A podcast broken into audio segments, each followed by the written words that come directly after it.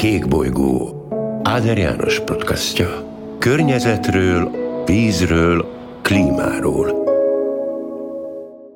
Jó napot kívánok, tisztelettel köszöntöm a podcast hallgatóit. Karácsony előtt vagyunk néhány nappal, és részben a karácsonyra is tekintettel igyekeztem egy, és majd persze a végén kiderül, hogy ez egy könnyebb téma, egy kicsit könnyebb témát választani mai beszélgetés tárgyául, szőlészet és borászkodás, és mindez klímaváltozással és a fenntarthatósággal összefüggésben.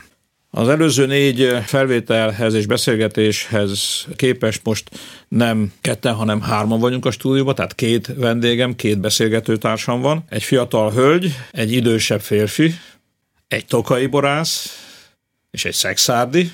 Egy olyas valaki, aki családi, tulajdonképpen 7 hektáron gazdálkodnak, most már 9 hektáron. Hát a másik azért ennél jóval nagyobb, majdnem a tízszerese. Az egyik inkább fehérborokat, a másik a rozé király, és akkor szerintem most már érdemes megnevezni a két vendégemet, Bodó Judit Tokajból és Dúzsi Tamás Szexádról.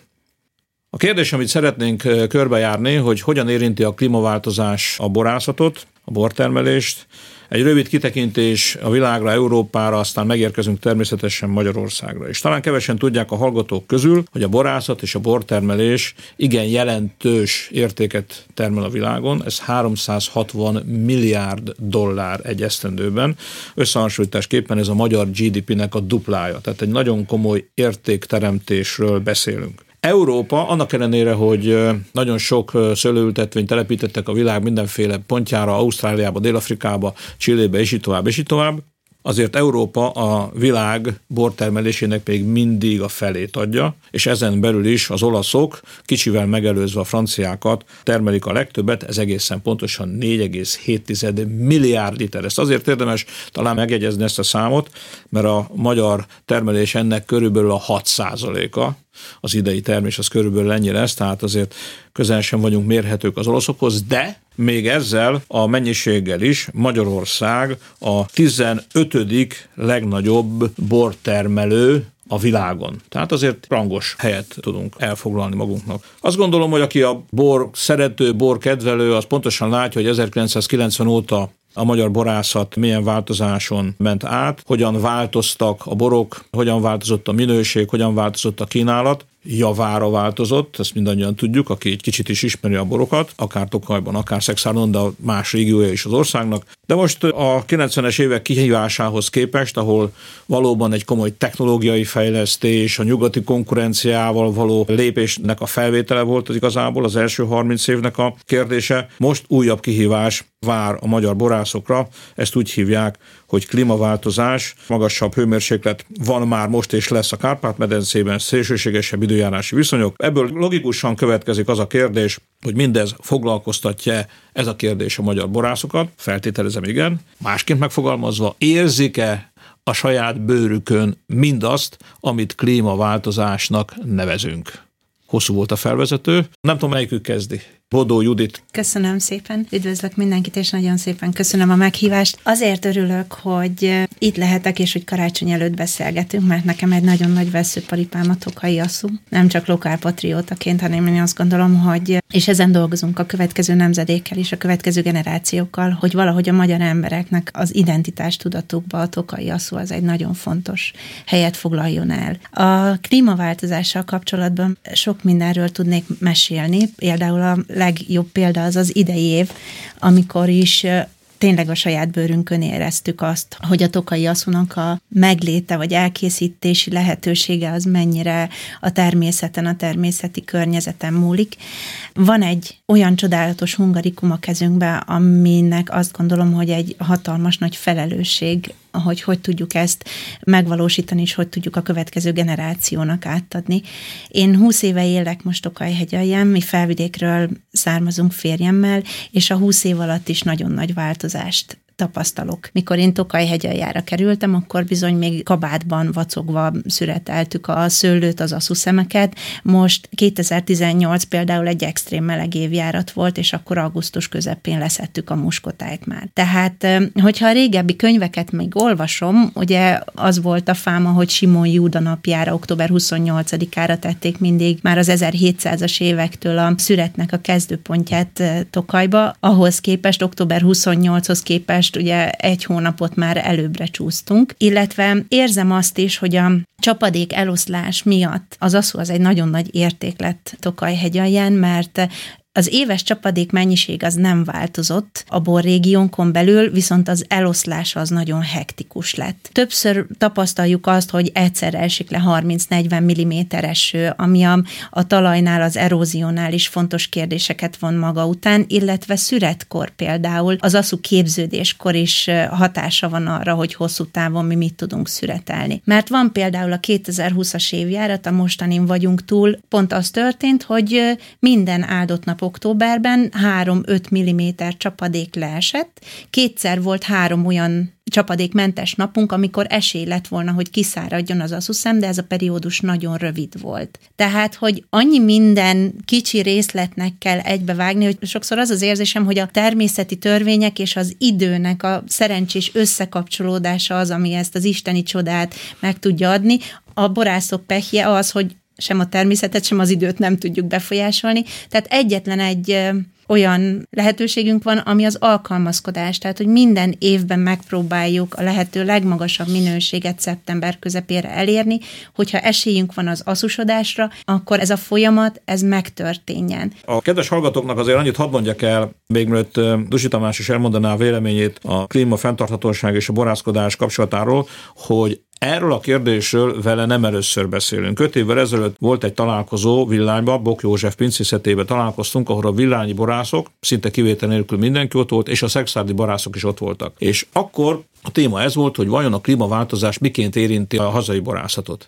És akkor te azt mondtad, és a gondolataidat sok fórumon felhasználtam, visszahivatkoztam rá, hogy amikor te kezdő borász voltál, majd megmondod, hogy ez hány évvel ezelőtt volt, Történelem előtti idő. Tehát, akkor megmondom én a hallgatóknak, tehát úgy jó 50 évvel ezelőtt, amikor még tanultad ezt a mesterséget és a főiskolára jártál, akkor öt évből egy jó évünk volt, kettő közepes és kettő rossz. Eltelt 50 esztendő, ma már ez az arány megfordult, és az öt évből van általában két jó évünk, van, amikor két szuper évünk van, és egy rossz évünk van. Megfordult az arány. Ilyen értelemben ma lehet azt mondani, ma a magyar borászok inkább a klímaváltozásnak a haszonélvezői ma az a kérdés majd mi lesz 20-25 év múlva, de ahhoz, hogy ez a haszon megjelenjen, erre Bodó Judit is utalt az imént, bizony nagyon keményen oda kell figyelni, nagyon határozott döntéseket kell hozni. Ez Szexárdon ez hogy néz ki? Ez mit jelent a ti borászatokban? Arról beszéltünk, hogy hideg a klíma Magyarországon, a szöllőhöz jobb volna, ha melegebb lenne. És ez tény, tényleg problémáztunk azon, azóta már nem.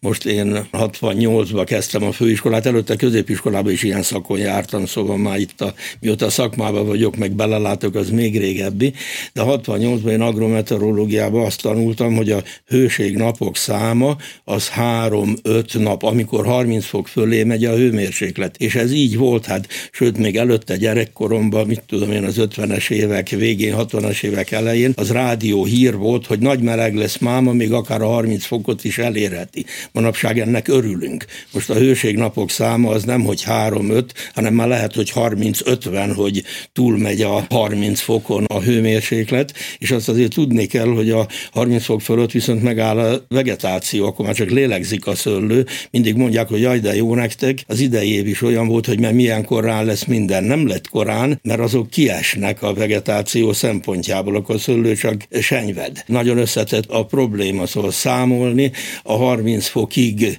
levő hőösszeget kellene, a többi meg kimarad hasznos hőösszegből. Szóval Egy dologgal kiegészítettem, amit mondasz? Igen. Csak azért, hogy a hallgató hallgatók is érezzék, hogy valóban milyen komoly problémáról beszélünk. Két évvel ezelőtt volt az, és először fordult elő Magyarországon, hogy ötször kellett hőségriadót elrendelni, és ráadásul volt szeptemberi hőségriadó is, ami korábban elképzelhetetlen volt, zárójel bezárva, bocsánat, hogy közbevágtam. És mostani jelenlegi állapotban a csapadék mennyiség még hasonló, körülbelül 600 mm durván szexált környékén, de az eloszlása már nem jó, sokkal hektikusabb, és bejöttek úgy szeptemberi esők, amitől mi hát Tokajba lehet, hogy az érett szülő kap egy kicsit és asszusodik, ha utána száraz idő lesz, de hát nekünk a rémálom a szeptemberi eső, főleg, hogy előbbre jöttek a, a szüreti időpontok, attól ott már rohadt a szőlő, szóval nem jó irányba változott az egész klíma,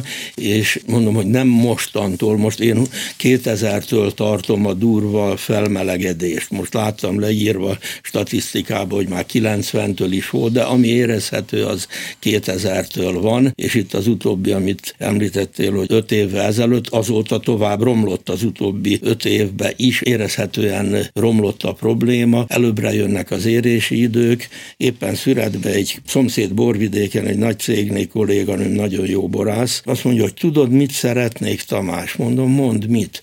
Azt mondja, olyan régi szüreteket. Mondom, milyen? Azt mondja, amikor elkezdjük a korai fajtákkal, szeptemberben, nem augusztusban, szeptemberbe, és akkor szeptember közepén, október elején vannak a középérésű fajták, és október második felébe akkor a késő érésű, a Cabernet, Cabernet Sauvignon főleg.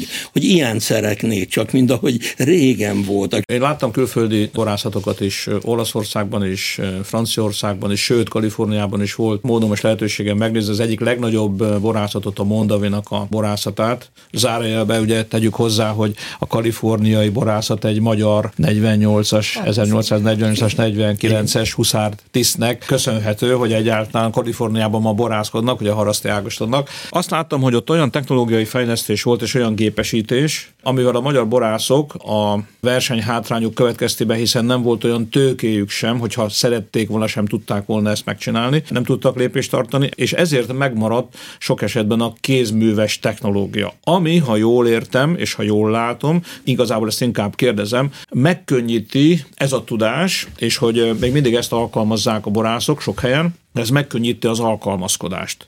Jól gondolom? Én szerintem igen.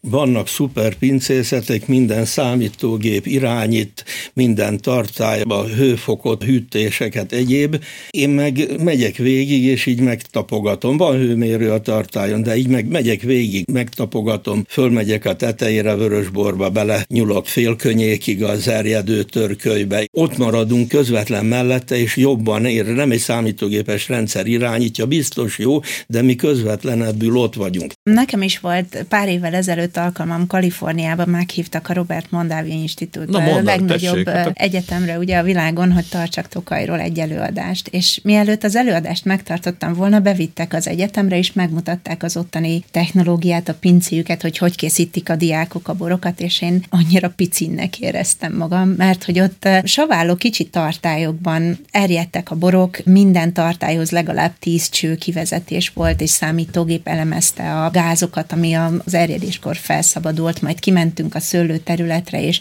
megnéztük a szőlőterületeket, és egy kicsit értetlenül álltam az egész előtt, azért, mert mi pont a másik oldaláról érkezünk a kézművesség és a hagyomány, az nekünk éltető erő tulajdonképpen. Mi Józsival 20 éve, mikor megérkeztünk Tokaj hegyaljára, én tényleg egy kis táskával érkeztem, és mindent a természettel együtt tanulunk meg. És azt gondolom, hogy a természet tisztelete, akár fenntarthatóságnak, akár klímaváltozásról beszélünk, a természet tisztelete és szeretete az adja meg az alapokat mindenféle gép nélkül. Tehát, hogy mi bioszőlőt művelünk, az elejétől fogva, azért, mert a saját igényünk így diktálja.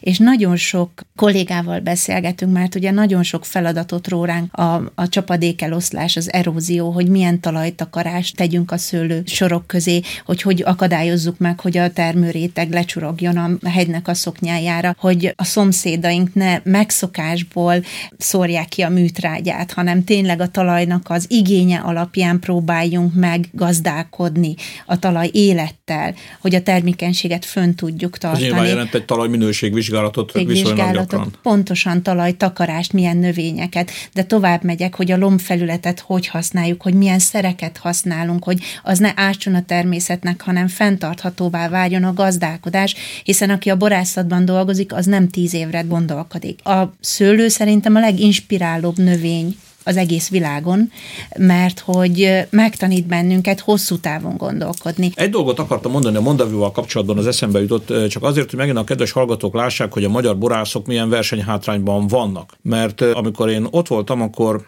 megmutatták az ültetvényeket, és a következő kérdést tettem fel nekik. Hányszor permeteznek egy évben?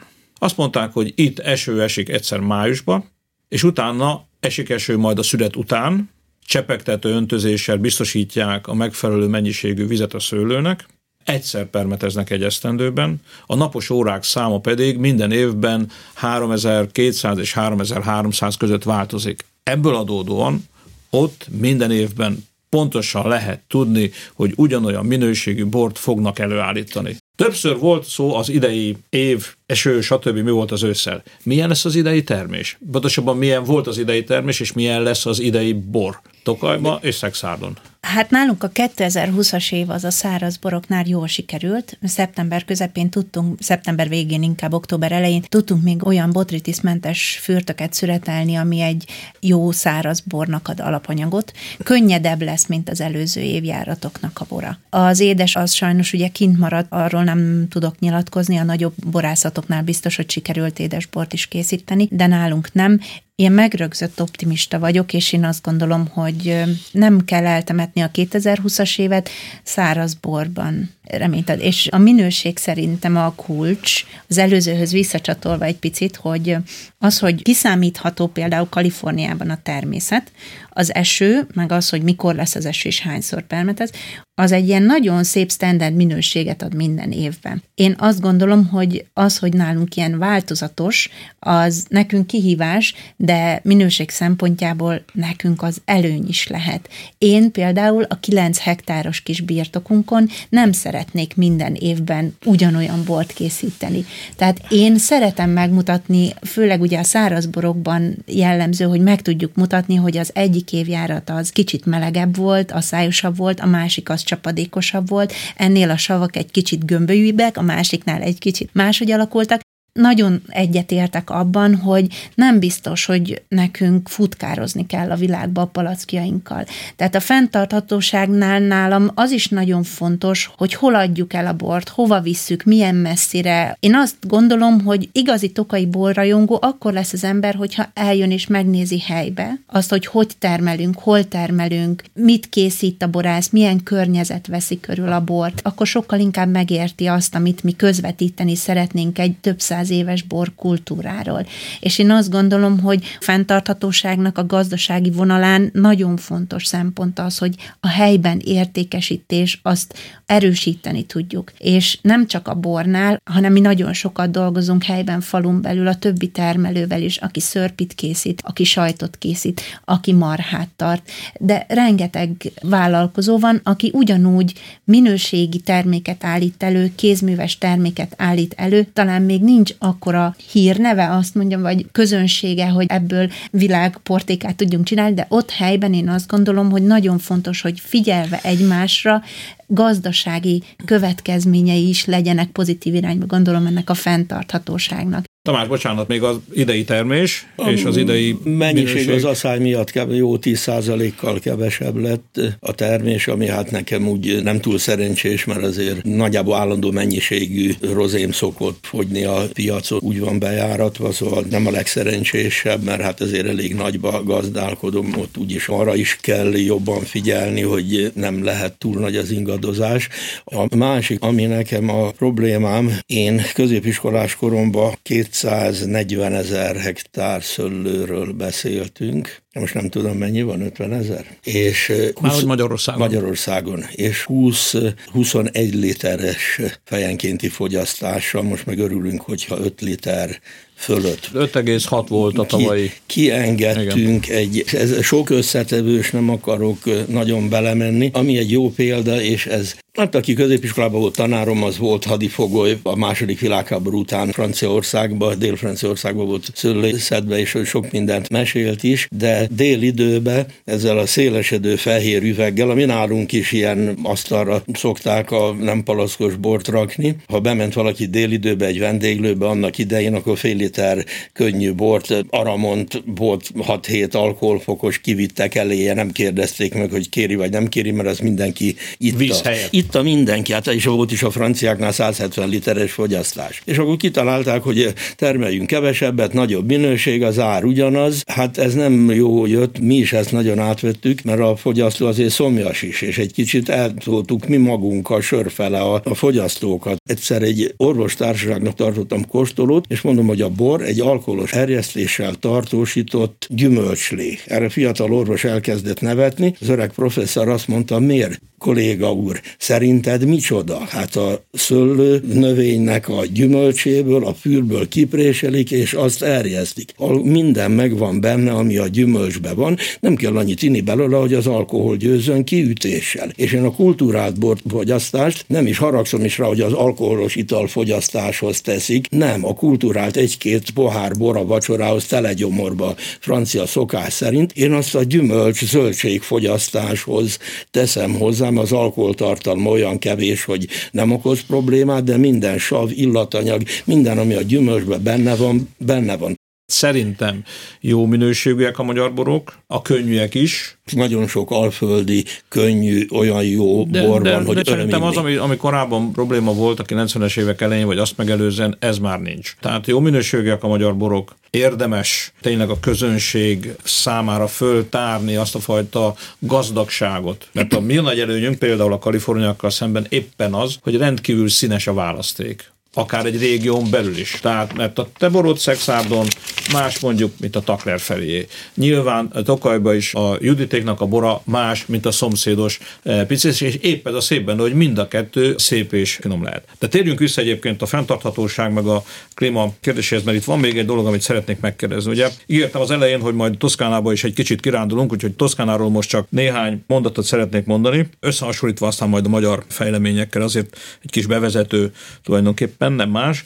Tudjuk jól, hogy Toszkánában már az időszámításunk előtti 8. században, tehát közel 3000 évvel ezelőtt már termesztettek szőlőt és készítettek bort. Azt is tudjuk, hogy az olaszországi szőlőültetvények 10% az Toszkánában van. Azt már talán kevésbé tudjuk, hogy az extrém időjárási napoknak a száma Olaszországban és Toszkánában is a korábbi évek, évtizedekhez képest meg háromszorozódott, azt valószínűleg megint csak nem nagyon tudjuk, csak a szaksajtó foglalkozik ezzel, hogy miközben ott is szeptember vége vagy október volt a szület, idén augusztus 20-án elkezdték a születet már, és a szaksajtóban egyre gyakrabban írnak arról, hogy elkezdtek kísérletezni ázsiai fajtákkal, többek között például Grúziából a szaperávival, tehát fajta választásban, fajta váltásban is gondolkodnak. A kérdés számomra az, hogyha figyelembe vesszük mondjuk a, csak az országos meteorológiai szolgálatnak az előrejelzését, hogy mi várható várható 2050-ig, tehát a következő 30 évben is ugye Bodó Judit arról beszélt, hogy itt 20-30 évre előre kell terveznünk,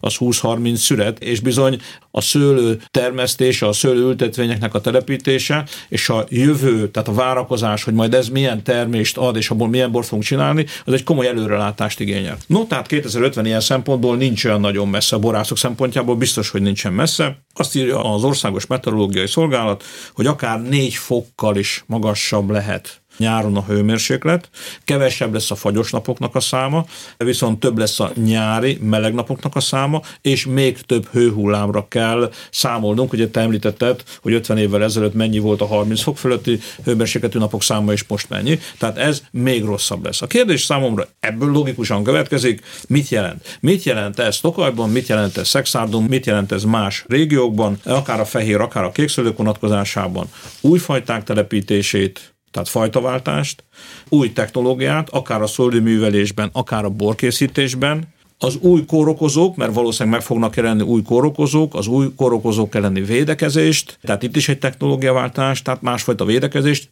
Mire kell számítani, vagy mire készülnek egyébként a magyar borászok, mire kell készülniük? Én nagyon büszke vagyok arra, hogy Tokaj az első védett borvidék volt, 1730-ban királyi rendelet védi a borvidéket. Arra is nagyon büszke vagyok, hogy az első dűlő osztályozás is Tokajban volt, ezt kevesen tudják, hogy a franciákat egy kicsit megelőztük. A Bélmátyás féle drűlő klasszifikációban, hogyha megnézzük az első osztályú területeket, az 1700-as évek eleje, megnézzük, akkor jellemzően déli kitettségű területekről van szó, szélvédett területek, stb. stb. le van írva az, hogy melyik település határában melyik volt az első osztály, másodosztályú terület. Ez ugye az utóbbi száz évben odáig változott, hogy például a Tokaj-hegy déli része már kimutathatóan szárazabb, mint pár száz évvel ezelőtt. Én azt gondolom, hogy ha fel szeretnénk készülni a klímaváltozásra, akkor igenis talomban kell tartania kicsit keleti, kicsit nyugati, lehet, hogy pár északi? évtized. Lehet, hogy, lehet, hogy északi? Nem merem kimondani. De lehet? Nem merem kimondani, kimondom, de enyhe lehet. lejtésű északi, déli, lejtésű, déli borvidéken. Igen, északi, egy, egyet kell, Észak-Afrikában és északi oldalakra telepítenek. Egyet kell, hogy értsek, hogy el fog mozdulni.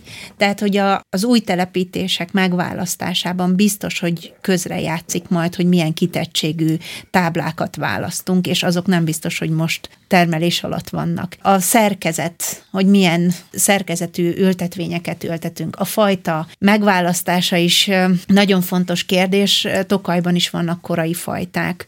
Lehet, hogy ha valaki nagyon nagy mértékben az aszusodás, az édesbor irányába szeretne elmozdulni, akkor érdemesebb az éta, az orémus fajták felé, a kövérszőlő fajták felé elmozdulni, amikor szerkezetváltásról van szó, és fajtaváltásról van szó. Tehát, hogy sok kérdés van. Én nagyon-nagyon bízom bízom abban, hogy nálunk most átalakulóban van a kutatóintézet. És azt gondolom, hogy az egyéni kis borászatok természetesen a saját lehetőségeiken belül próbálkoznak, de egy összborvidéki kutatásnak hihetetlen nagy jelentősége lenne, akár a talaj szerkezet, a talaj élettel kapcsolatban, akár a szerkezetváltással, vagy a, a területek megváltoztatásával. Tehát, hogy én a kutatóintézetnek a, a, a támogatását nagyon-nagyon fontos kitűzött célnak gondolom, mert ők fogják 15-20-30 évre előre megmondani, hogy milyen irányba mozduljunk mi el. Régebben lehet, hogy többnyire úgy szelektálták, hogy korábban érő klónokat válogattak ki.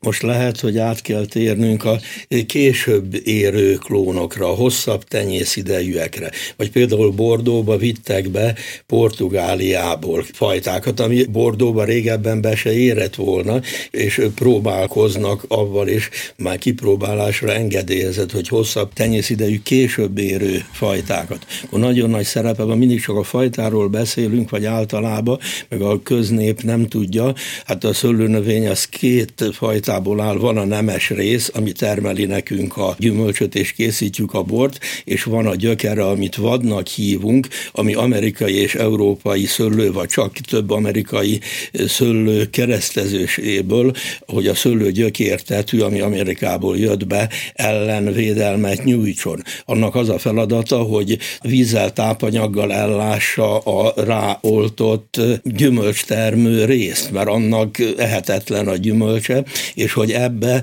szárazságtűrőbbet keresni, aminek lejjebb megy a gyökere, el tudja látni vízzel, tápanyaggal a ráoltott nemes részt. A bio is fejlődik. Most rézel, kénnel, narancsolajjal, egy-két főzettel van a, a bio. Most egyik az, hogy ha így az eddigi szintetikus szereket hagyjuk el, hát első években van probléma, de a szöllő is edződik. Ugyanúgy, ahogy a, az ember is állandóan gyógyszeren él, annak nincs semmi ellenállósága. Cukorszerű anyagokat próbálnak ki, több nem az édes, nem a szőlőcukrot, de hasonló szénhidrátokat, amik bizonyos korok okozóknak ártanak vagy blokkolják, és semmi kárt nem okoz. Lemosodik a földre, és elbomlik. Szóval a vegyipar dolgozik arra, nem csak a bio, hanem az egyéb szereknél is, hogy minél jobb, minél kevésbé terhelő legyen. Tehát a kérdésemre a válasz úgy foglalható össze, hogy igen, fajtaváltásban is kell majd gondolkodni,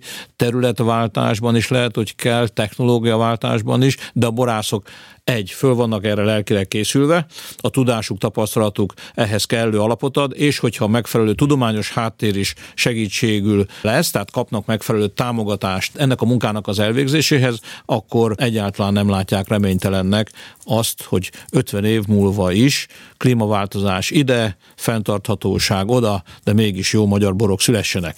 Talán kevesen tudják, hogy Duzsi Tamásnak van színpadi rutinja, most már Hány előadásotok volt hát, a Szerb Színházban? 40, de máshol is volt egyébként. És volt, volt, Elég volt. rangos színészekkel tehát, igen, tehát a, Nem színházi előadás, igen, de a szerint. Van egy verses, zenés, borkostóval egybekötött színházi estjük, amit most sajnos a Covid miatt szintén a virtuális térben kellett lebonyolítani, és kevesen tudják talán, hogy Duzsi Tamás megtanulta Habics Mihály Jónás könyve című versét. Ezt most nem fogja nekünk elszavalni, mert az 30 perc, de készült egy rövid verslészlettel, ami a témánkhoz, és talán még egy kicsit a karácsonyhoz is illeszkedik. Ha majd véget ér ez a járványos időszak, és valaki szeretné összekapcsolni a költészetet, a színházat és a borkóstolást, akkor jó szívvel ajánlom, hogy egy ilyen estre a Szerb Színházba látogasson el. Tamás, mivel készültél ma? Kapcsolódik a mai világhoz, meg a mai témánkhoz is egy Babis verskedvenc költőm, mint anyja emlejétől elvált gyermek az őstej drága kincsét, szomjazom én világtól elzárt, az eleven világot ismét. Mert szép a világ, úgy találom, s a rút csupán a szépnek árnya, mert szép a világ, mint egy álom, mint egy Istennek hajnalálma.